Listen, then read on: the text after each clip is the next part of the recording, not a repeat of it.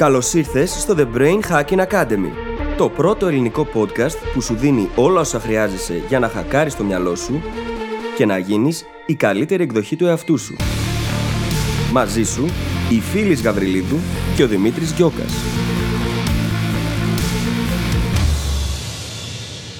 Γεια σου Brain Hacker και καλώς ήρθες σε ένα ακόμα επεισόδιο του The Brain Hacking Academy. Σε αυτό το επεισόδιο μιλάμε για τις πρωινές μας ρουτίνες. Την ευκαιρία δηλαδή που έχουμε κάθε πρωί να προγραμματίσουμε τον εαυτό μας για να δουλέψουμε μέσα στη μέρα προς τους στόχους μας και προς την κατεύθυνση που εμείς θέλουμε να πάμε. Στο επεισόδιο αυτό καλύπτουμε τη σημασία που έχουν οι πρωινές ρουτίνες, μαθαίνουμε κάποιους βασικούς κανόνες για να τις δομήσουμε σωστά και βλέπουμε και όλα τα στοιχεία που αξίζει να περιέχουν. Στο τέλος, κάνουμε και μια σχετικά σύντομη αναφορά και στις βραδινές ρουτίνες και στο πώς αυτές μπορούν να συνδυαστούν με τις πρωινές. Δεν θα σε κρατήσω όλο εδώ. Πρόκειται για ένα πάρα πολύ ωραίο επεισόδιο και σου εύχομαι καλή ακρόαση. Καλησπέρα Δημήτρη. Καλησπέρα, φίλη, τι κάνεις; Είμαι πολύ καλά. Εγώ θα λέγω ότι είμαι κατενθουσιασμένος γιατί πετύχαμε το στόχο μας. Πετύχαμε το. Όχι απλά το πετύχαμε, ναι. σπάσαμε το φράγμα κατά πολύ. Ναι, Πραγματικά. Ε, Ποιος ήταν ο στόχος; Λοιπόν, ο τελευταίος στόχος που είχαμε θέσει ήταν 1000 downloads την εβδομάδα. Και πόσα κάναμε την προηγούμενη εβδομάδα; Κοντά στα 1100. Κοντά στα 1200. Κοντά στα 1200. Αυτό τρελό. Θέλω τον επόμενο όμως. Ποιο είναι το επόμενο milestone; Νομίζω ότι θα συνεχίσουμε να μένουμε στο ανά εβδομάδα πλέον και όχι στα συνολικά όπως είχαμε στην αρχή. Ναι. Και θα πάμε για τα 2000 την εβδομάδα. Άνετα. Το έχουμε πιστεύω. Τι λες; Ε, σίγουρα και εννοείται ότι όλο αυτό δεν θα γινόταν χωρίς όλους εσάς που μας ακούτε, που μας στηρίζετε και σας ευχαριστούμε πάρα πάρα πάρα πολύ. Αυτό είναι το θέμα, ότι έχουμε τόσο καταπληκτικό κοινό που διαδίδει το podcast. Και παιδιά, τα περισσότερα πράγματα από αυτά που γίνονται αυτή τη στιγμή γίνονται χωρίς διαφήμιση. Εσείς είστε η καλύτερη μας διαφήμιση. Ναι, ναι. Παιδιά, δεν κάνουμε και τίποτα. Σα αγαπάμε και σας εκτιμάμε άπειρα γι' αυτό. δεν, δεν κάνουμε τίποτα. Εκτός από την παρουσία που έχουμε, ευχαριστή φίλης πάντα, στα social media, ε, δεν κάνουμε τίποτα για να φέρουμε έξτρα κόσμο. Όλος ο κόσμος έρχεται χάρη σε εσάς. Ναι. Και αυτό είναι το πιο μαγικό από όλα. Λοιπόν, σας έχουμε ένα πολύ ωραίο θέμα και σήμερα. Mm-hmm. Συνεχίζοντας και όλα στη λογική των προηγούμενων θεμάτων μας και σήμερα μιλάμε για τις πρωινές ρουτίνες ή αλλιώς στα αγγλικα morning routines. Πράγμα το οποίο είναι κάτι το οποίο μπορεί να απογειώσει τη μέρα μας, έτσι. Πριν ξεκινήσω να ασχολούμαι με όλα αυτά, το διάβαζα και έλεγα, έλα μωρέ, σιγά. Πόσο πια. Έλα όμως, πάμε το κάνεις, αρχίζεις και βλέπεις τα αποτελέσματα και μετά δεν θες να σταματήσεις. Ναι. Και θέλω να ξεκινήσω με το πρόβλημα. Και το πρόβλημα είναι ότι οι περισσότεροι ξεκινάμε τη μέρα μας τελείως σε έναν κακό αυτόματο πιλότο και μάλιστα πολύ αντιδραστικά στο τι συμβαίνει γύρω μας.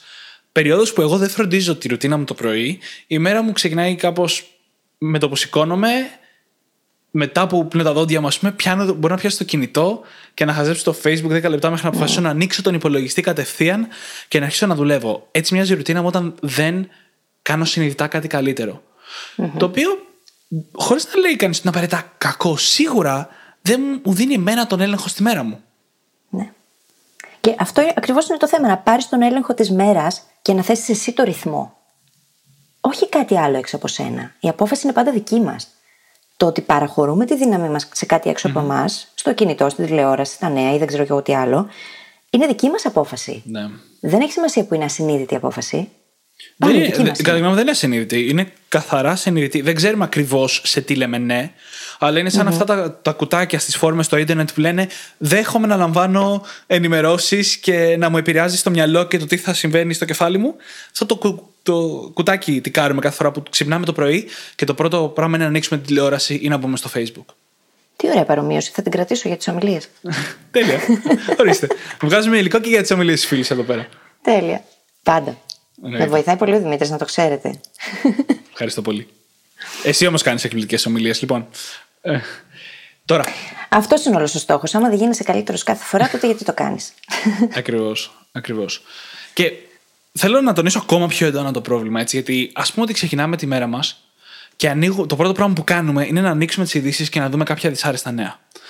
Ή το δ- πρώτο πράγμα που κάνουμε είναι να ανοίξουμε το email μας και να αρχίσουμε να διαβάζουμε όλα τα email που μας ήρθαν από το προηγούμενο απόγευμα, τα οποία μπορεί να μας αναγκάζουν να κάνουμε 15.000 διαφορετικές δουλειές που δεν είχαμε προγραμματίσει. Ή το πιο στάνταρ έτσι, το να μπαίνουμε στο Facebook, να μπαίνουμε στο Ναι. Instagram, να μπαίνουμε σε όλα αυτά. Ναι, ναι, ναι. Γιατί; ή, ή ας πούμε, ναι, το να μπαίνουμε στο Instagram που γενικά μας ρίχνει τα επίπεδα διάθεσης, γιατί βλέπουμε μόνο τα highlights της ζωής των άλλων, αντί για την πραγματικότητα. Όταν λοιπόν ξεκινάμε τη μέρα μας έτσι και παίρνουμε οποιοδήποτε από αυτά τα ερεθίσματα, η υπόλοιπη μέρα μας θα πάει καθαρά πάνω σε αυτά. Θα έχουμε κακή διάθεση γιατί μας τρομάξανε το πρωί στις ειδήσεις.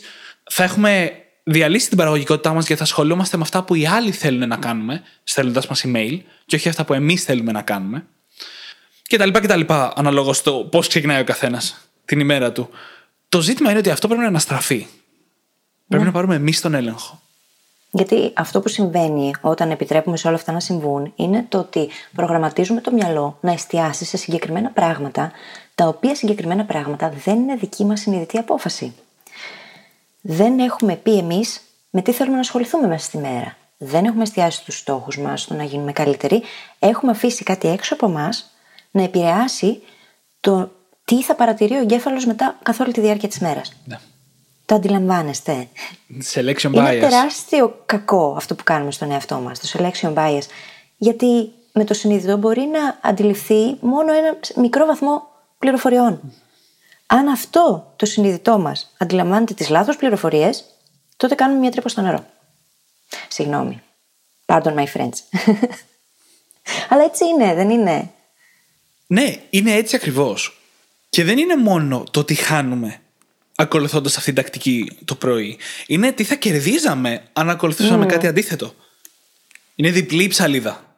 Ε, δεν είναι απλά διπλή ψαλίδα. Ναι. Είναι μία ψαλίδα και άλλη μία τεράστια. ακριβώς, ακριβώς. Ναι. Αν κάνουμε πολύ συνειδητά αυτή τη διαλογή και πούμε εμείς στο μυαλό μας πού θα εστιάσει, θα δούμε να έρχονται αποτελέσματα στις ζωές μας που ούτε καν διανοούμαστε αυτή τη στιγμή. Και δεν υπερβάλλω. Ναι, ναι. Δεν υπερβάλλω καθόλου. Το θέμα είναι πώς το κάνουμε αυτό τώρα. Ναι, ξέρεις τι, για να δώσω ένα μικρό προήμιο για το πώς. Θέλω να πω ότι απλά το να πεις το προηγούμενο βράδυ, αύριο θα κάνω αυτό. Πολλές φορές δεν αρκεί. Γιατί αν, αν πεις αύριο θα κάνω αυτό, αλλά ανοίξεις το πρωί πρώτο πράγμα το email σου και δεις να σου έχει στείλει κάποιος τρει-τέσσερι δουλειέ που πρέπει να κάνεις, δεν, είναι, δεν έχει στήσει τις απαραίτητες άμυνες για να προστατεύσει αυτό που εσύ είπες ότι θέλεις να κάνεις εξ αρχής. Δεν είναι τόσο άμυνος όσο όρια. Ναι. Στον εαυτό σου. Πολύ καλύτερα. Ε; Ναι, ναι, ναι. Γιατί αντί να λες όχι και ναι στον εαυτό σου έτσι ώστε να γίνεις εσύ η εκδοχή εκείνη που θα ανταπεξέρχεται πολύ καλύτερα και θα πετυχαίνει στόχους, γίνεσαι αυτό που κάτι άλλο έξω από σένα ορίζει.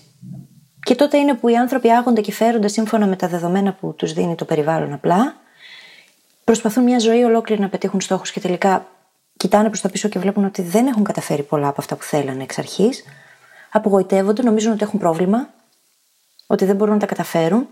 Μετά αυτό γίνεται χαμηλή αυτοεκτίμηση και όλο αυτό που οδηγεί τελικά. Σε ανθρώπους απογοητευμένους και σε έναν κόσμο χωρίς φως. ναι. Γιατί είμαι και συγγραφέας. Οπότε πρέπει να τα πω και ποιητικά. Φαίνεται. Φαίνεται. Πάμε τώρα να δούμε κάποια στοιχεία που είναι χρήσιμο, αν όχι απαραίτητο, να είναι στην πρωινή μας ρουτίνα.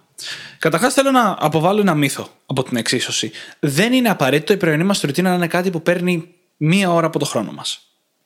Όχι. Αυτό που εγώ νομίζω και οι φίλοι θα προτείναμε είναι να έχουμε μια ρουτίνα η οποία παίρνει κάποιο χρόνο, αλλά να έχουμε ήδη σκεφτεί προκαταβολικά, αν έχουμε μόνο 5 λεπτά ένα πρωί, τι θα κάνουμε σε αυτά τα 5 λεπτά.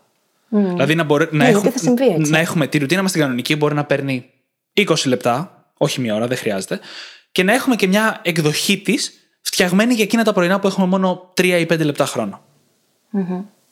Ναι. Για παράδειγμα, εγώ που κάνω journaling κάθε μέρα και κάνω και long form συνήθως, αν είναι μια μέρα στην οποία θα χρειαστεί να σηκωθώ και να έχω πάρα πολλές πρωινές δουλειές και να πρέπει να φύγω και έχω μόνο 5-10 λεπτά στη διάθεσή μου, πάλι θα κάνω journaling, απλά θα εστιάσω σε κάτι πολύ συγκεκριμένο.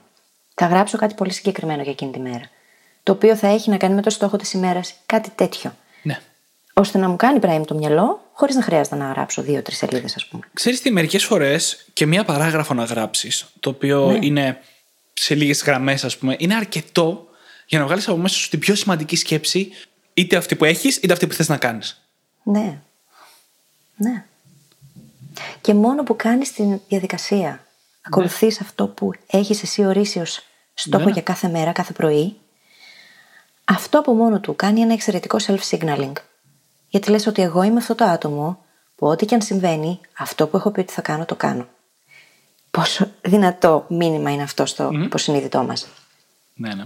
Είναι πανίσχυρο μήνυμα. Και όσο περισσότερες φορές έχει γίνει, τόσο πιο ισχυρή είναι και η καταγραφή. Και μετά δεν σπάει με τίποτα. Γιατί το μυαλό, επειδή χαίρεται, παίρνει αυτή την ικανοποίηση, την ηθική, δεν υπάρχει περίπτωση να σε αφήσει να κάνεις κάτι άλλο πριν κάνεις αυτό. Εγώ μου είναι αδύνατο να κάνω οτιδήποτε, οτιδήποτε μες στη μέρα τώρα πια, αν δεν κάνω journaling το πρωί. ναι. Αδύνατον. Και χαίρομαι γι' αυτό. Δεν χρειάζεται να το σκεφτώ καν. Σηκώνομαι, κάνω καφέ, κάθομαι, γράφω. Αυτό είναι. Όπου και αν είμαι, ό,τι και αν κάνω, ό,τι και αν συμβαίνει. Ναι. Το πιο δύσκολο ήταν το κάμπινγκ που είχα πάει το καλοκαίρι, ξέρεις. Κατάφερες να Εκεί κάνεις ήταν το πιο journaling στο ζώρικο. κάμπινγκ. Έκανα journaling στο κάμπινγκ. Εντάξει, εκπληκτικό. Βέβαια, φαντάζομαι, Δεν μπορούσε ξέρεις, το μυαλό μου να ε, ε, συντονιστεί φαντάζομαι διαφορετικά. την εικόνα, μπορεί να τελειώσει το μυαλό μου, αλλά να ξυπνάς νωρίς το πρωί, να μην έχεις ξυπνήσει κανείς άλλος, να είσαι δίπλα στη θάλασσα, να σκάει το κύμα και να γράφεις. Δηλαδή, Ναι. αν, αν αυτή η εικόνα είναι πραγματικότητα, θα ήταν πάρα πολύ ωραίο. Την έζησα το καλοκαίρι, ήταν μαγεία. Πολύ όμορφο, πολύ όμορφο. Και ζόρι. Παρ' όλα αυτά το έκανα. Ένα ακόμα πράγμα που θέλω να θυμίσω πριν πάμε στις πιο λεπτομέρειες είναι τη, την έννοια, το concept του πώς εισάγουμε νέες συνήθειες στη ζωή μας, το οποίο το είχαμε συζητήσει εκτενέστατα στο επεισόδιο με τις μήνυ συνήθειες. Όταν θέλουμε να φέρουμε μια νέα συνήθεια στη ζωή μας, συμπεριλαμβανομένου και των τακτικών των, των morning routines, πρέπει να τη συνδέσουμε με κάτι που ήδη κάνουμε. Α πούμε, όταν ξυπνάμε το πρωί, όλοι μας πάμε τουαλέτα Ναι. βγαίνοντα. Αυτό, το σημείο που βγαίνουμε από την τουαλέτα είναι κοινό σίγουρα στην πρωινή ρουτίνα όλων μας. Και μπορούμε να το συνδυάσουμε αυτό, αυτή την κίνηση, την βγαίνοντας έξω, με το επόμενο βήμα. Έτσι λοιπόν, χτίζοντας καινούργιες συνήθειες πάνω στις παλιές, μπορούμε να, το, να φέρουμε σιγά σιγά τις πρωινές συνήθειες στη ζωή μας. Γιατί δεν γίνεται από τη μία μέρα στην άλλη, έτσι. Αυτό είναι το μόνο σίγουρο. Ή ίσως τώρα, επειδή εσύ είπες το αμέσως επόμενο βήμα, το βγαίνοντας από την τουαλέτα, αλλά πάρα πολλοί έχουν ήδη χτίσει μια συνήθεια μπαίνοντας στην τουαλέτα να πηγαίνουν μαζί με το κινητό τους. Και μπορούμε σωστό. να σπάσουμε την παλιά συνήθεια πολύ άνετα και να αντικαταστήσουμε το μπαίνω με το κινητό με κάτι άλλο. Η- Έχω την καλύτερη συμβουλή γι' αυτό. Σταματάμε να χρησιμοποιούμε το κινητό για ξυπνητήρι. Είναι η καλύτερη συμβουλή που μπορώ να δώσω για να σπάσουμε αυτό το μοτίβο. Γιατί και εγώ, όταν έχω το κινητό για ξυπνητήρι, σηκώνομαι, δεν το έχω δίπλα στο κομμωδίνο, σηκώνομαι, πάω, σταματάω το κινητό και το παίρνω μαζί μου στην τουαλέτα. Ενώ όταν χρησιμοποιώ άλλο ξυπνητήρι, το κινητό είναι κάπου αλλού, μπορεί να είναι σε άλλο δωμάτιο και με αυτόν τον τρόπο δεν το παίρνω μαζί μου. Μου δίνει τη δυνατότητα να περάσω λίγο χρόνο χωρίς κινητό το πρωί. Δημήτρη, ξέρεις τι παρατηρώ εγώ κάθε φορά που το κινητό μου είναι κάπου πολύ μακριά από μένα; Ότι χαλαρώνει όλο μου το σύστημα. Δοκιμάστε το, παιδιά, είναι ανακουφιστικό. Χαλαρώνεις. Για κάποιο λόγο, επειδή είμαστε primed και τόσο συνδεδεμένοι με τα κινητά μας και τις συσκευές μας γενικώς, για κάποιο λόγο είμαστε μονίμως στην τσίτα, μη τυχόν και χτυπήσει το ρημάδι. Και αυτός είναι και ο λόγος που και εγώ και ο Δημήτρης έχουμε απενεργοποιήσει τις ειδοποιήσεις, έτσι. Ναι. Γιατί δεν θέλω κάθε φορά που χτυπάει μια ειδοποίηση να εκρίνεται το ντοπαμίνη και το κινητό μου να αποφασίζει για μένα τι θα κάνω εκείνη την ώρα. Ναι, ναι. Πριν τις κλείσω, σύμφωνα με το screen time του iPhone, έπαιρνα κοντά στις 500 ειδοποιήσεις τη βδομάδα. Αν βάλεις όλα τα τηλέφωνα, messenger, ξέρεις, social media όλα.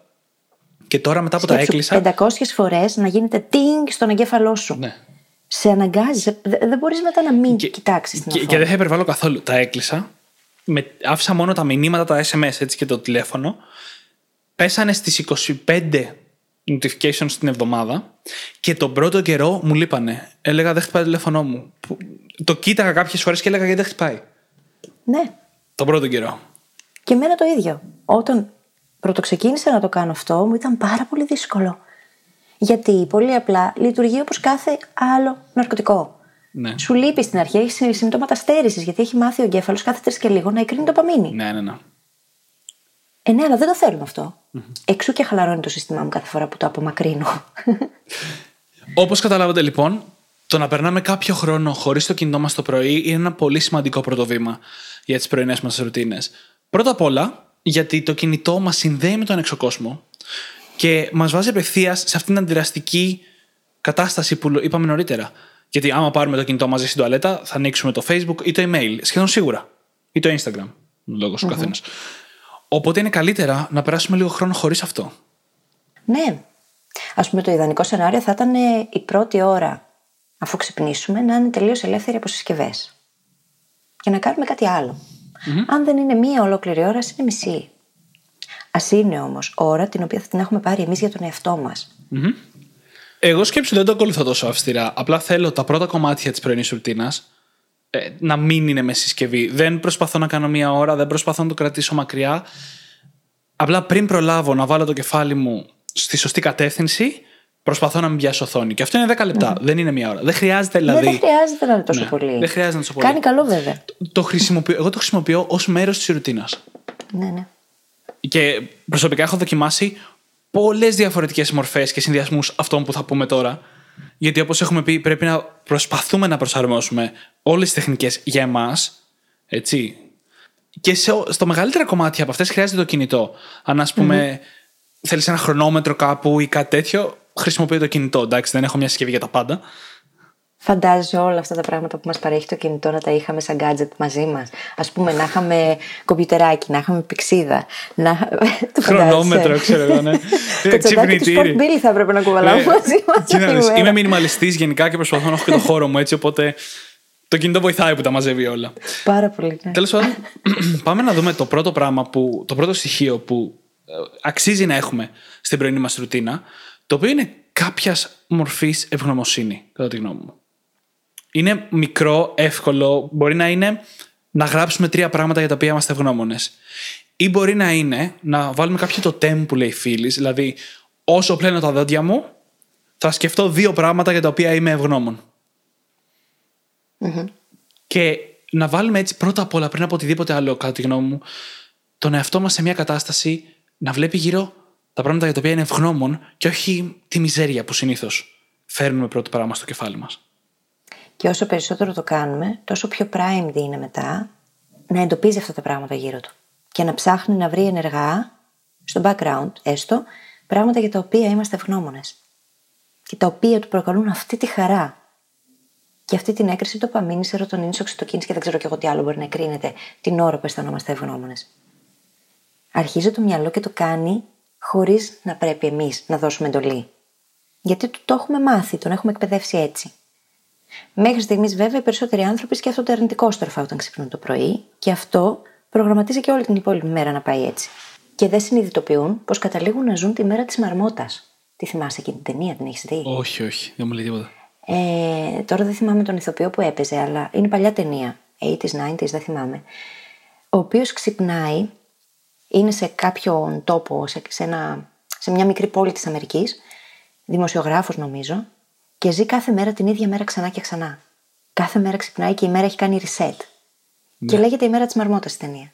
Πολύ Είναι ωραία. από τους εφιάλτες μου αυτό το πράγμα, έτσι. Από τότε που είχα δει αυτή την ταινία, το έχω αυτό στο μυαλό μου πολύ ωραία συνδυασμένο. Ναι. Ότι δεν θέλω να το ζω αυτό. Ναι.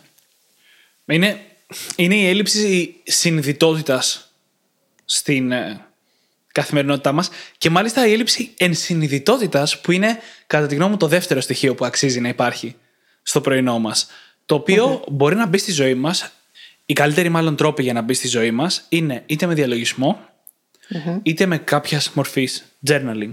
Και εχουμε επεισόδια και για τα δύο, οπότε θα μπορείτε να πάτε να τα βρείτε αυτά μέσα από τη σημείωση του επεισοδίου. Ακριβώς. Και εδώ θέλω πάντα να θυμόμαστε την αναβλητικότητα, γιατί θα μας βγει. Και ειδικά όταν πάμε να χτίσουμε μια συνήθεια, θέλει κάποιο διάστημα για να μας γίνει συνήθεια. Θέλει τουλάχιστον 21 μέρες, μπορεί και αρκετά παραπάνω. Συνεπώς, δεν είναι το καλύτερο πράγμα που μπορούμε να κάνουμε να βγούμε από την τουαλέτα και να πάμε να κάτσουμε 20 λεπτά για διαλογισμό την πρώτη μέρα που ξεκινάμε την πρωινή μας ρουτίνα. Σιγά σιγά. Μπορούμε όλοι να το κάνουμε αυτό, δεν καταλαβαίνω. Σιγά σιγά. Πρέπει να ξεκινήσουμε με μικρά βήματα και να χτίσουμε πάνω σε αυτό. Είναι καλύτερο να ξεκινήσουμε με μια, με μια πρωινή ρουτίνα που τα έχει όλα και τα κάνουμε όλα ένα λεπτό το καθενα και σιγά σιγά να την επεκτείνουμε και να παίρνει όλη μαζί μισή ώρα, ας πούμε, παρά να πούμε Α, ωραία, ακούσαμε από το επεισόδιο της φίλης και του Δημήτρη. Πάμε αύριο και κάνουμε ρουτίνα πρωινή μία ώρα. Δεν πρόκειται να την κάνετε μεθαύριο. να πω τώρα ένα tip για την ευγνωμοσύνη που μου ήρθε έτσι. Φυσικά. Δεν το είχα σκεφτεί πιο πριν. Πάρτε ένα post-it note, γράψτε πάνω. Είμαι ευγνώμων για και κολλήστε το στον καθρέφτη του μπάνιου. Και αφήστε το εκεί. Για να σας το θυμίζει, όχι τίποτα. Σαν το τέμι είναι Πολύ και καλό. αυτό. Βασικά, περίμενε. Παίρνω ένα post-it και γράφω. Είμαι Και ακούγεται και η φασαρία που κάνει στο γραφείο για να το κάνει. γνώμων για. Γραμμούλα.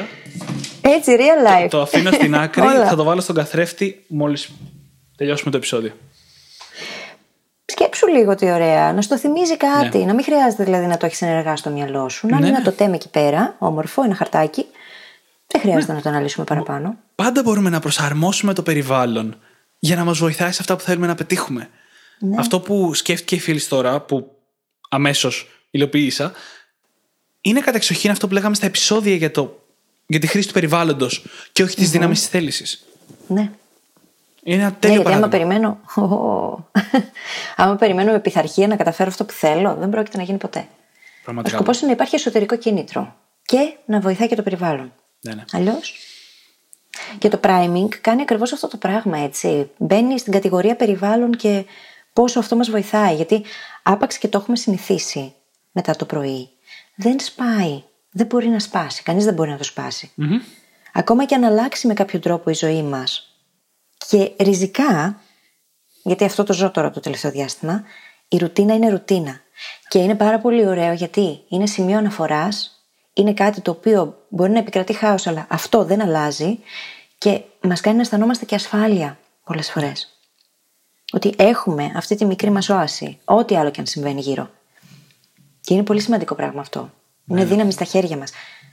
Self-signaling, τρελό self-signaling σε όλους τους τομείς. Και είναι η ψαλίδα η μεγάλη που λέγαμε στην αρχή.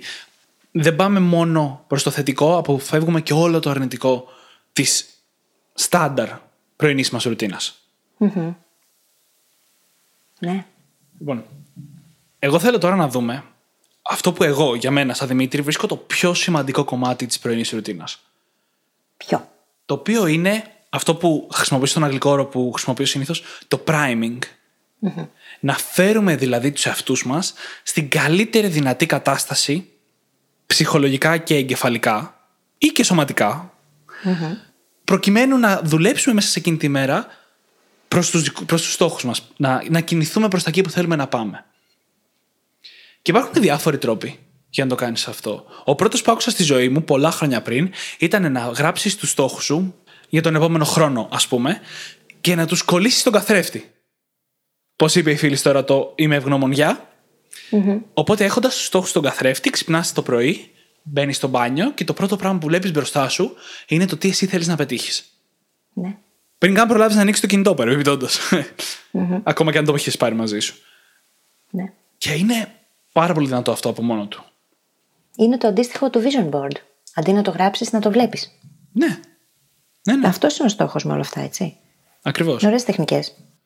Είναι πιο πολύ από όλα σαν τεχνική. Αυτό που θέλει να κάνει είναι όταν ξυπνάω να μπει στο μυαλό μου, να μπει στο κεφάλι μου ο Δημήτρης που θέλω να γίνω. Η ηθάκη μου για να βγω στο ταξίδι, κατάλαβες. Να γίνω και εγώ λίγο ποιητικός, όχι μόνο εσύ, ας πούμε. Τι ωραία. Έκτοτε λοιπόν, έχω ακούσει για πολλές διαφορετικές τεχνικές για να το κάνεις αυτό. Καταρχάς, μιας μορφής επιθεώρησης ίσω των στόχων μας, ή όπως αυτή με τον καθρέφτη ή οτιδήποτε άλλο, το να βλέπουμε κάποιο βίντεο που μας κινητοποιεί. Α πούμε, όλοι μας κινητοποιούμαστε με κάτι διαφορετικό, οπότε να βρούμε κάπως σε βίντεο κάτι να μας φέρνει αυτά τα συναισθηματα Και το δικό μου προσωπικό αγαπημένο είναι ο ήχος. Όπου μπορεί να είναι να βρούμε ένα συγκεκριμένο ηχητικό κομμάτι από κάποιο podcast, στη δικιά μου περίπτωση, που μας εμπνέει και να το ακούμε κάθε πρωί. Και εμένα προσωπικά αυτό αλλάζει. Δηλαδή, μία περίοδο άκουγα ένα επεισόδιο του Hal Elrod, του συγγραφέα του The Miracle Morning, στο podcast του Jonathan Levy, και μιλούσε για το πώς όταν είχε βιώσει ένα πάρα πολύ μεγάλο ατύχημα νεαρός, ε, εξάσκησε αυτό που λέμε radical acceptance, δρα, ε, ριζική αποδοχή, και κατάφερε έτσι να βιώσει πολύ καλύτερα όλο το. Ξέρεις, τις συνέπειες του ατυχήματος τέλος πάντων στο σώμα του. Και άκουγα αυτό το κομμάτι μετά για μήνες κάθε πρωί. Μέχρι που σταμάτησε πλέον να έχει τόση δύναμη σε μένα και ήρθε κάτι άλλο πιο δυνατό. Αλλά κάθε πρωί άκουγα ένα τέτοιο κομμάτι ήχου να με κινητοποιεί. Αγαπημένα Brain Hacker, έχουμε αντίστοιχο επεισόδιο στα ελληνικά. Μπορείς να πας να το βρεις τώρα. Στη σημειώσει του επεισοδίου. Το επεισόδιο για την αποδοχή εννοεί. ναι. Έτσι είναι. Μπορεί να είναι οτιδήποτε έτσι. Α πούμε, πώς ξεκινάει το δικό μου πρωινό. Έχω δύο σημειωματάρια. Βασικά, έχω ένα σημειωματάριο και το journal. Κάνω journaling και στο άλλο σημειωματάριο που είναι οι στόχοι μου, κάνω review. Και είναι διάφοροι στόχοι, έτσι. Άλλους τους έχεις για την προσεχή εβδομάδα, άλλους τους έχεις για τον προσεχή μήνα, άλλους τους έχεις για το εξάμεινο. Καλά, δεν έχω και 25.000 στόχους. Έχω αυτούς που έχω όμως. Βοηθάει πάρα πολύ μετά το journaling το να πάω και να κάνω μια επανάληψη τους στόχους μου, γιατί αυτό επανεστιάζει τον εγκέφαλο, κάνει recalibrate. Του υπενθυμίζει και επίσης όταν τους κοιτάς και τους ξανακοιτάς, έχουν αυτοματοποιηθεί και στο υποσυνείδητο έτσι, έχουν μπει ακόμα πιο βαθιά. Ναι. Οπότε ξέρει μετά το μυαλό τι χρειάζεται από resources για να βρει μέσα σου και γύρω σου για να πετύχει αυτό που θέλει. Του έχω πει που να εστιάσει στην πραγματικότητα. Και μετά δεν χρειάζεται να κάνω συνειδητά καμιά προσπάθεια, ούτε να εξασκήσω πειθαρχία, ούτε να πιέσω τον εαυτό μου για να δουλέψει. Γιατί γίνεται αυτό με κάποιον τρόπο γεννάει ένα εσωτερικό κίνητρο πάρα πολύ ισχυρό. Γιατί ξέρεις ποιο είναι το γιατί. Και αν ξέρεις ποιο είναι το γιατί, δεν μπορείς να σταματήσεις μετά. Mm-hmm. Είναι αδύνατον. Θέλεις να σου πω την αγαπημένη μου στρατηγική που έχω ακούσει ποτέ; Φυσικά. Ένας συνάδελφος τέλος πάντων κάθισε και έκανε τη διαδικασία για να βγάλει τους στόχους του για τα επόμενα τρία χρόνια. Είναι μια διαδικασία mm-hmm. στην οποία προσπαθείς όχι μόνο να θέσει στόχους, αλλά κυριολεκτικά γράφεις κατεβατά ολόκληρα για το πώς μοιάζει η ζωή σου. Mm-hmm. Μιλάς σε εναιστώτα, είναι μια ολόκληρη τεχνική, έτσι. Ναι, ναι, ναι, εννοείται. Και όταν το τελείωσε λοιπόν αυτό, κάθισε και το ηχογράφησε όλο, διαβάζοντάς το, και βγήκε 5 με 6 λεπτά ηχογράφηση. Mm-hmm. Και κάθε πρωί το πρώτο πράγμα που κάνει μετά την τουαλέτα είναι να ακούσει αυτά τα 5 με 6 λεπτά, όπου πρακτικά ακούει τον εαυτό του να εξιστορεί ακριβώς πώς θέλει να μοιάζει η ζωή του σε τρία χρόνια. Λοιπόν, Brain Hacker, δεν ξέρω αν το κατάλαβες, αλλά αυτό που μόλις τώρα είπε ο Δημήτρης είναι πανίσχυρο. Έχεις παρηγνώσει. Το τι θα την κάνεις τώρα είναι στο χέρι σου. Κανονίστε, παιδιά. Εγώ θέλω να βλέπω το κοινό μας να πετυχαίνει στόχους, να κατακτά τα όνειρά του και να μας στέλνει μετά μηνύματα και να μας λέει τι κατάφερε. Ναι. Και να δημιουργήσουμε έτσι ένα ωραίο community από ανθρώπους που καταφέρουν πράγματα και το γιορτάζουν. Ναι. Τι ωραία. Είναι, αυτή η στρατηγική είναι εκπληκτική. Είναι καταπληκτική. Βέβαια, εντάξει, μπορεί ο άλλος να μην είναι και ακουστικός τύπος απαραίτητα, οπότε να θέλει να το βλέπει. Ο καθένας όπως θέλει. Ε, όπως πάντα, ειδικά οι πρωινές ρουτίνες, επειδή είναι στην πραγματικότητα ένα κατασκεύασμα Lego από τεχνικές, Ναι. ο καθένας πρέπει να βρει το δικό του τρόπο. Γιατί όχι μόνο οι τεχνικές προσωποποιούνται, αλλά εδώ πέρα μιλάμε για συνδυασμό τεχνικών. Οπότε είναι... θέλει πολλή δουλειά για να βρούμε ακριβώς τι ταιριάζει σε εμάς. Ναι, πολύ δοκιμή. Δηλαδή, τίποτα από αυτά που σας λέμε εδώ πέρα δεν είναι πανάκια. Δεν είναι το τέλειο, το ιδανικό. Είναι όλα πράγματα τα οποία χρειάζεται κανείς να δοκιμάσει για να βρει το δικό του ατομικό, προσωποποιημένο ιδανικό. Όπως κάναμε και εγώ και ο Δημήτρης, έτσι. Δεν βρήκαμε ξαφνικά μια μέρα την πιο τέλεια τεχνική που εμάς μας εξυπηρετεί να κάνουμε priming το πρωί. Ε, εγώ δεν, Δεν έχω βρει γίνεται αυτό. ακόμα. Εγώ ακόμα είμαι στο κομμάτι που ψάχνω γύρω-γύρω και αλλάζω και κάνω και ράνω μικρότερες, μεγαλύτερες. Ναι. Αλλά αυτό που συνειδητοποίησα είναι ότι όσο προσπαθείς, είναι πολύ καλύτερα ακόμα και όσο, ακο- όσο ακόμα ψάχνεις. Και επίσης, έστω και μία φορά την εβδομάδα να το κάνεις. Δηλαδή να μην είσαι τακτικός, να σου φεύγει, να χτυπάει αναβλητικότητα. Έστω και μία φορά την εβδομάδα να κάνουμε την πρωινή μας ρουτίνα, είναι ένα στα 7 καλύτερο Ναι, από ό,τι θα ήταν. ισχύει. Εννο- Εννοείται. Πώς εννοείται το ότι λες στην αυτό που λες; καθημερινότητα είναι πολύ πιο δυνατό. το μέτριο που κάνεις είναι πάντα καλύτερο από το τέλειο που δεν κάνεις. Αυτό. Νομίζω ότι αυτό έχει γίνει από τα στάνταρ αποφθέγματα του podcast, να ξέρεις. Μου το λέει ο κόσμος. Αλήθεια. Αλήθεια. Μου λένε «Αφ- αυτό που λέει ο συνεργάτης είναι πάρα πολύ ωραίο. Και λέει αυτό. Και το λένε όλοι. ναι, ναι, ναι. πάρα Και, πολύ ωραίο. ε, εντάξει, θα το ξαναπούμε, αλλά είναι η απόλυτη αλήθεια για την αυτοβελτίωση. Ναι, Έτσι. εννοείται. Μ- Μία φορά τρέξιμο την εβδομάδα είναι καλύτερο από καμία. Είναι αδιαφυσβήτητα καλύτερο. Και εν πάση περιπτώσει ξεκινάμε από εκεί που είμαστε. Γιατί το δικό μας 70% είναι το 100% κάποιου άλλου. Δηλαδή το να περιμένει κανείς για να κάνει κάτι μέχρι να φτάσει στο τέλειο δεν υπάρχει, είναι ουτοπικό. Δεν θα ξεκινήσει ποτέ. Στα, στα, στα του μυαλού και σε αυτά της αυτοβελτίωσης προσπαθούμε να τηλεμεταφερθούμε. Ναι. Αντί να οδηγήσουμε μέχρι εκεί. Τι ωραίο. Λες ατάκια σήμερα, ατακάρες έτσι. Κράτα τα. να τα θυμάστε κι εσείς όταν τα λέει φίλη ομιλίε. Όταν τα λέω, ναι, ξέρετε, τα Να ξέρετε παίρνω, τα που ξεκίνησαν καταγράφω. όλα. τα, τα καταγράφω στο παλάτι της μνήμης και μετά πάω και τα χρησιμοποιώ στις ομιλίες γιατί μου αρέσουν πολύ. Οπότε ποιο έρθει και ακούσει να ξέρει ότι ο Δημήτρη είναι. να ξέρετε από πού ξεκίνησαν, με νοιάζει εμένα, όχι πιανού είναι. Ναι. Ξεκίνησαν εδώ. Φυσικά. Λοιπόν, θέλω να πάμε λίγο παρακάτω στις πρωινές ρουτίνε και να μιλήσουμε για το επόμενο στοιχείο που είναι αρκετά σημαντικό να υπάρχει, που είναι το σώμα. Έτσι, και θα ξεκινήσω με το πιο απλό, αλλά πάρα πολύ σημαντικό. Ενεργοποιεί το σώμα μας με τόσο διαφορετικούς τρόπους το να πιούμε ένα ποτήρι νερό με το που σηκωθούμε. Μμμ. Ναι. Μόλις συνειδητοποίησα ότι έχω αυτή τη ρουτίνα και δεν είχα σκεφτεί ότι είναι ρουτίνα. Είναι κανονικότατα ρουτίνα και μάλιστα βοηθάει και πάρα πολύ το σώμα σου να λειτουργεί καλά με όλες τις απόψεις. Από το πεπτικό, αναπνευστικό, το αναπνευστικό δεν νομίζω ότι επηρεάζεται, αλλά γενικά ξυπνάει το σώμα πάρα πολύ με αυτόν τον τρόπο. Μα γι' αυτό το κάνω. Απλά δεν είχα σκεφτεί ότι αυτό έχει γίνει μέρος της ρουτίνας. Ναι, ναι. Τόσο αυτοματοποιημένο είναι. Γιατί διψάω και πολύ όταν ξυπνάω το πρωί, οπότε.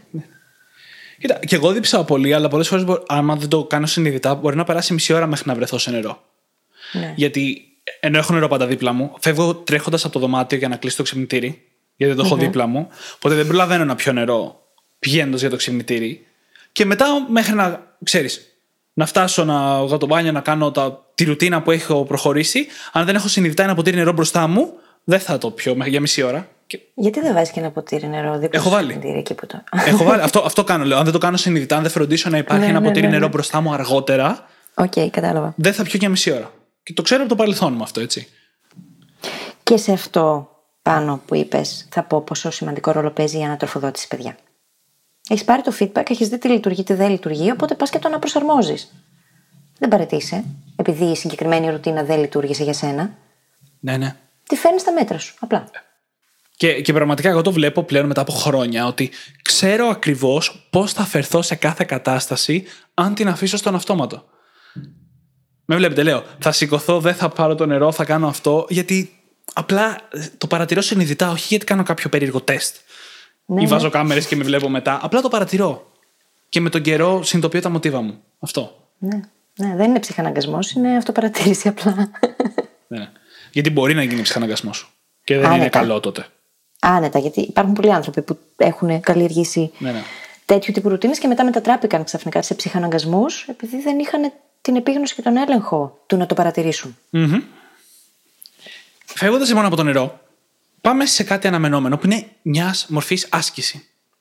Το να κινήσουμε το σώμα μας το πρωί, έστω και λίγο, δεν εννοώ να σηκωθούμε να πάμε γυμναστήριο ως μέρος της πρωινής μας ρουτίνας, όποιος θέλει το κάνει εννοείται. Αλλά το να κάνουμε μιας μορφής άσκηση βοηθάει το σώμα μας να κινηθεί, να ξυπνήσει. Θυμάστε, ειδικά τον πρώτο καιρό που κάθε φορά πριν κάθε επεισόδιο χορεύαμε, εγώ με τη φίλη. Για να αλλάξουμε τη Σκέφτηκα- φυσιολογία μας.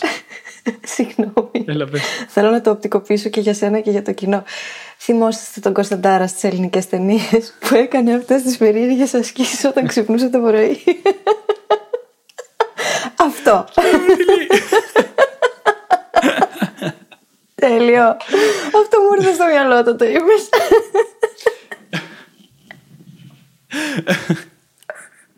Τέλος πάντων, αγνοούμε τα σχόλια για τον Κωνσταντάρα. και, Όχι, μην το αγνοείτε, είναι ωραίο. και εδώ θέλω, θέλω να πω ότι εμένα αυτό που με δυσκόλεψε πάντα περισσότερο απ' όλα ήταν η άσκηση. Και ο διαλογισμός, αλλά η άσκηση. Και εδώ πέρα μπαίνουν οι μήνυ συνήθειες. Μπαίνει αυτό το ένα push-up κάθε πρωί ως μέρος της πρωινής μας ρουτίνας. Και γενικά οι πρωινές ρουτίνες είναι πάρα πολύ καλές για τις μήνυ συνήθειες, γιατί έχουν άγκυρες για να δέσουμε τις νέες συνήθειες. Και οπότε πλένω τα δόντια μου, κοιτάω τον καθρέφτη μου, συνειδητοποιώ για ποια πράγματα είμαι ευγνώμων, βγαίνω έξω, πέφτω κάτω για ένα push-up, σηκώνομαι, πηγαίνω μέσα στο γραφείο να ακούσω το ηχητικό που με εμπνέει εκείνη την περίοδο. Ο Δημήτρης με κοιτάει παράξενα γιατί γελάω. γιατί λέει πούσα και εμένα το μυαλό μου κάνει συνειρμό και μου έρχονται τραγούδια στο κεφάλι. και δεν θέλω να τα αναφέρω και αυτά γιατί έχω ήδη τρολάρει με τον Κωνσταντάρα. Ανησυχώ, παιδιά. Τι να κάνω, είμαι καλά και αυτό βγαίνει προς τα έξω. Τέλειο. το τελευταίο που θέλω να πω σχετικά με το σώμα, και εδώ πέρα πάμε σε λίγο πιο προχωρημένα πράγματα, αυτά που θέλω να πω τώρα, είναι κάποια άσκηση αναπνοής. Η αναπνοή μας έχει πολύ μεγαλύτερη δύναμη από ό,τι φανταζόμαστε. Δεν είναι το θέμα του σημερινού επεισοδίου Αλλά υπάρχει μία μέθοδος, η μέθοδος του Wim Hof. Θα βρείτε link και σημείο στο επεισοδίου. Η οποία κυριολεκτικά είναι λες και μπαίνουμε στην πρίζα να την κάνουμε. Μπορεί να ξυπνήσει το σώμα με τρόπους που δεν ξυπνάει καν μόνο του. Με αυτό το σύστημα αναπνοής. Και θέλει λίγο μελέτη, πρέπει να το εξασκήσουμε λίγο καιρό να το συνηθίσουμε. Αλλά το να ελέγξουμε έτσι την αναπνοή μας, το οποίο θα μπορούσαμε να κάνουμε αντί για διαλογισμό, είναι ένας ακόμα τρόπος για να φέρουμε το σώμα μας και το μυαλό μας σε μια έτσι prime κατάσταση. Στο κέντρο του.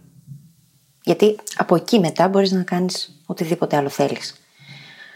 Το να έχεις εσύ την επίγνωση του εαυτού σου και των αποφάσεών σου και του τι μπαίνει και τι βγαίνει από το μυαλό είναι μεγάλη υπόθεση. Οπότε η αναπνοή είναι το κλειδί, έτσι. Έξω και διαλογισμός, mindfulness, όλα αυτά συνδέονται με την αναπνοή άμεσα. Χωρίς την αναπνοή τίποτα από αυτά δεν γίνεται.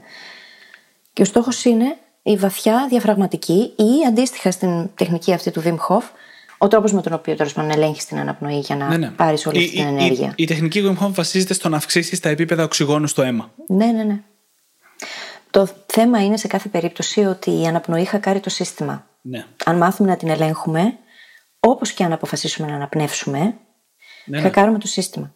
Γιατί εκ των πραγμάτων ερχόμαστε στο τώρα, αποκτάμε επίγνωση του τι κάνουμε εκείνη τη στιγμή. Οξυγονώνεται και ο εγκέφαλος προφανώς, γιατί συνήθως οι άνθρωποι δεν αναπνέουμε βαθιά. Αναπνέουμε από ψηλά από το στήθος και δεν πηγαίνει αρκετό οξυγόνο στα όργανα και στον εγκέφαλο. Οπότε εκ των πραγμάτων με το να αναπνεύσουμε βαθιά διαφραγματικά τον έχουμε βοηθήσει πάρα Και είναι και πάρα πολύ ωραίο priming αυτό. Γιατί ο εγκέφαλος όταν παίρνει πολύ οξυγόνο χαίρεται ναι. και θέλει μετά να παίρνει κι άλλο. Και αυτό μας βάζει και σε μια συγκεκριμένη σωματική και ψυχολογική Και πνευματικά μας εκτοξεύει. Όσο περισσότερο το κάνουμε, βέβαια, έτσι. Μην περιμένετε τώρα από τη μια μέρα στην άλλη ξαφνικά να δείτε καμία τεράστια διαφορά. Ναι. Και ο απλός κανόνας για να ξέρετε πότε αναπνέετε διαφραγματικά είναι αν φουσκώνει το στομάχι. Ναι. Εγώ έτσι το καταλαβαίνω. Ναι, ναι, ναι. Πώς αναπνέω. Τίποτα άλλο. Όσοι έχετε κάνει γιόγκα, ξέρετε. Όσοι δεν έχετε κάνει, έχετε κάνει αθλήματα όμως ή οτιδήποτε, πάλι ξέρετε. Είναι απλό. Είναι πάρα πολύ απλό. το ναι, ναι. ξέρουμε. Όταν είμαστε παιδιά, έτσι αναπνέουμε. Μετά το ξεμαθαίνουμε. Λοιπόν, ένα ακόμα για όσους έχουν τη δυνατότητα τουλάχιστον είναι να ξεκινάς τη μέρα σου με λίγο χρόνο με αγαπημένα σου πρόσωπα. Αν γινεται πριν πιάσεις δουλειά, πριν οτιδήποτε. Αν ας πούμε έχετε παιδιά, τότε οπωσδήποτε. ή με κάποιον άνθρωπο τέλος πάντων, μία αγκαλιά 30 δευτερολέπτων αρχίζει και ενεργοποιεί την παραγωγή οξυτοκίνης στον εγκέφαλο. Η οξυτοκίνη είναι η ορμόνη της αγάπης. Νιώθουμε τόσο πιο όμορφα όταν εκρίνεται. Ναι, εννοείται. Και πάει κόντρα στο στρες, έτσι. Ρίχνει την κορτιζόλη, ανεβάζει το ανασωπητικό. Οπότε μια αγκαλιά περισσότερη υγεία, περισσότερη χαρά, περισσότερη ευγνωμοσύνη. Ναι. Ε, τι άλλο πρέπει να σας πούμε δηλαδή; Αγκαλιαστείτε, ναι. γιατί χανόμαστε. Ναι. Το, αυτό το αγκαλιαστείτε. ναι, έχεις πολύ κέφι, αλλά αυτό το αγκαλιαστείτε όταν το άκουσα πρώτη φορά ήταν λίγο. ξέρεις, cringy. αλλά όσο πέραν τα χρόνια και συνειδητοποιώ τη, τη δύναμη της επαφής με τους άλλους ανθρώπους. Άμα μπορούμε να το έχουμε, ας το κάνουμε. Δεν είναι, δεν είναι τίποτα. Δημήτρη, οξυτοκίνη είναι το δώρο της φύσης στον άνθρωπο για να είναι με άλλους ανθρώπους. Αν δεν την είχαμε, δεν θα ήμασταν κοινωνικά ζώα. Ναι. Θα μπορούσε ο καθένας να ζει μόνος του κάπου στις ερημιές και αυτό θα σήμαινε και την καταστροφή του είδους μας. Γιατί μόνοι μας δεν μπορούμε Σίγουρα. να επιβιώσουμε. Η οξυτοκίνη λοιπόν έχει πολλαπλή σημασία βιολογικά και ψυχολογικά. Μας αναγκάζει να ζούμε μαζί και να είμαστε ναι. Κοινότητες, ομάδε, ναι, ναι, ναι, ζευγάρια, φίλοι. Χωρίς αυτήν τίποτα δεν γίνεται. Είναι ο λόγος για τον οποίο κάνουμε παιδιά, να ξέρεις. Ναι. Είναι πάρα πολύ σημαντική και με μία αγκαλιά 30 δευτερολέπτων αρχίζει και εκρίνεται. Είναι πάρα πολύ εύκολο. Ναι. Ναι. Ή με το να κοιταχτεί στα μάτια με κάποιον. Εκρίνεται το οξυτοκίνη όταν κοιταζόμαστε στα μάτια οι άνθρωποι. Ερώτηση στο κοινό. πόσο εύκολο σας είναι να κοιτιέστε στα μάτια με τους άλλους όταν επικοινωνείτε; Το αφήνω έτσι να αιωρείτε. Γιατί είναι δύσκολο για τους περισσότερους ανθρώπους. Ναι. Και θέλει και εξάσκηση όταν ξεκινάμε να το κάνουμε στην αρχή. Ναι, ναι. Επιμονή. Και η τελευταία αγαπημένη μου τεχνική για το πρωί, αλλάζοντας λίγο μοτίβο, είναι το να γράφω 10 ιδέες. Τελεία. άλλες φορές άλλες φορές είναι 10 ιδέες γενικά, άλλες φορές είναι 10 ιδέες για κάτι συγκεκριμένο. Δηλαδή, όταν ψάχναμε όνομα για το podcast, κάθε πρωί έγραφα 10 πιθανά ονόματα μέχρι που καταλήξαμε στο The Brain Hacking Academy.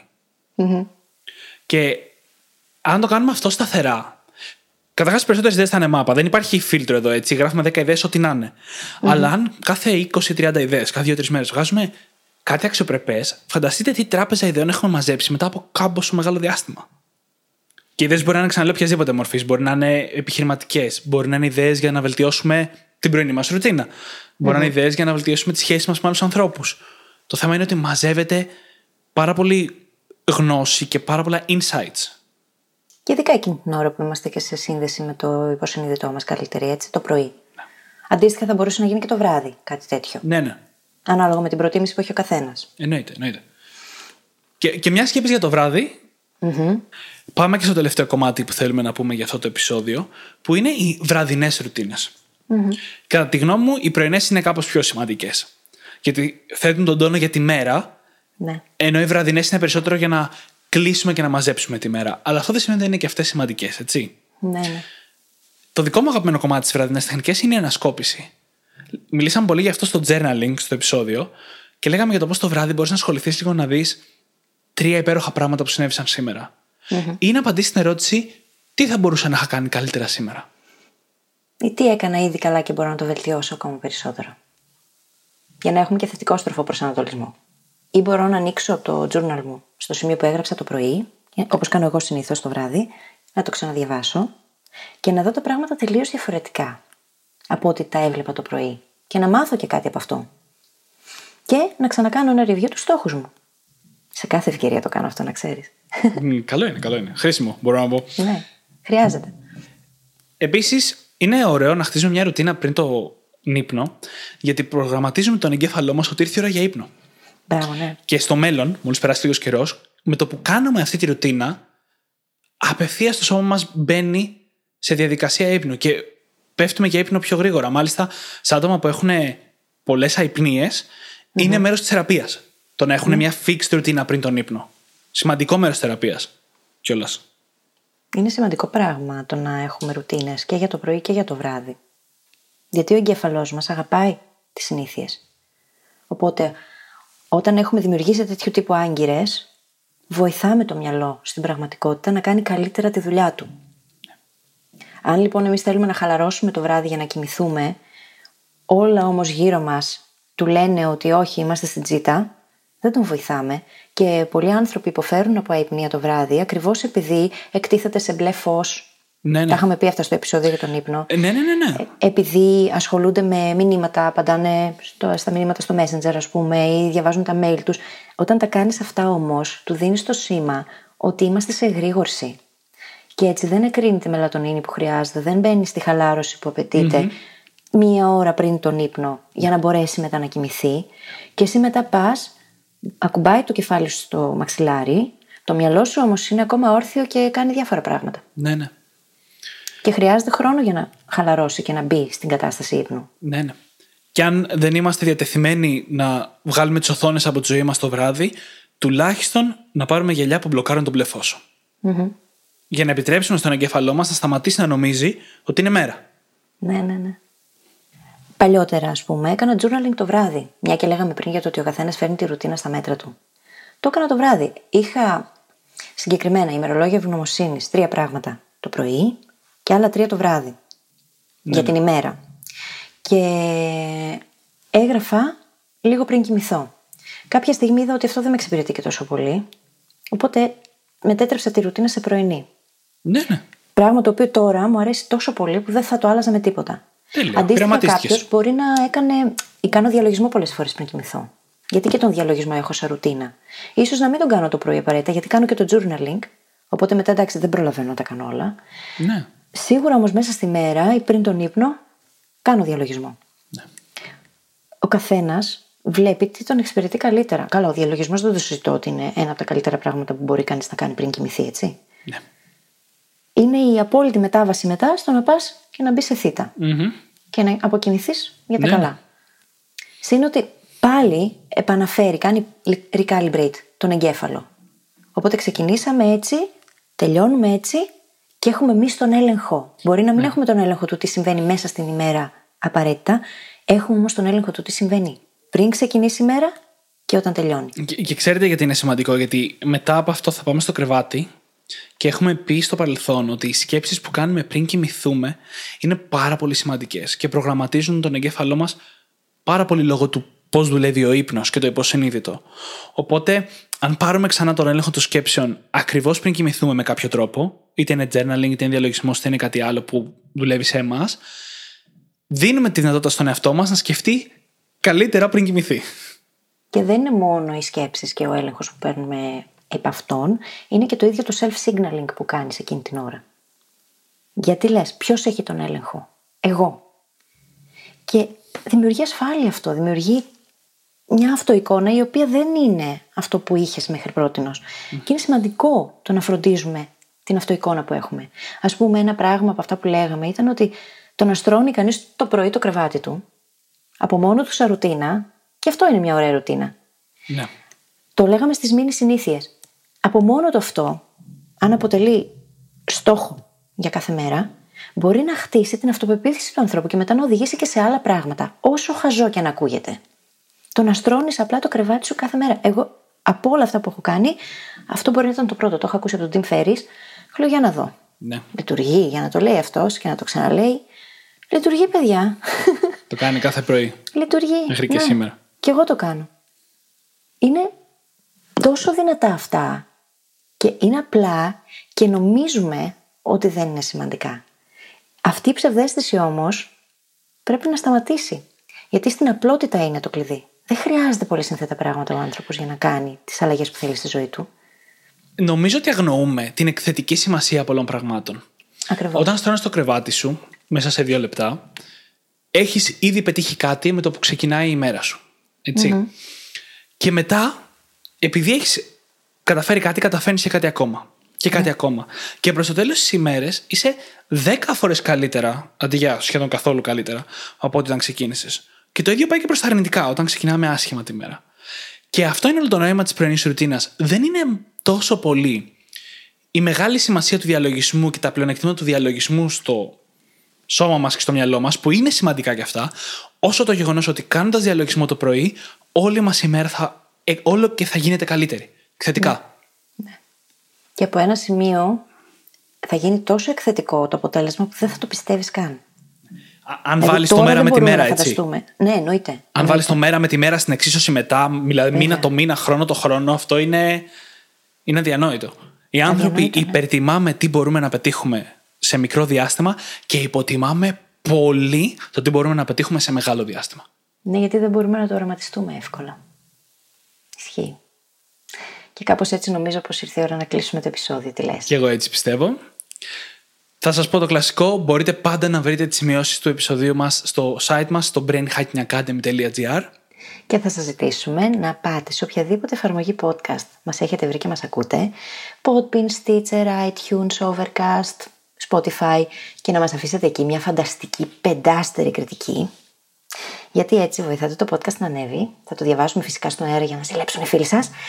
Και μας κάνετε πάρα πάρα πάρα πολύ χαρούμενους. Σας ευχαριστούμε πάρα πολύ που ήσασταν μαζί μας και σας ευχόμαστε καλή συνέχεια. Καλή συνέχεια.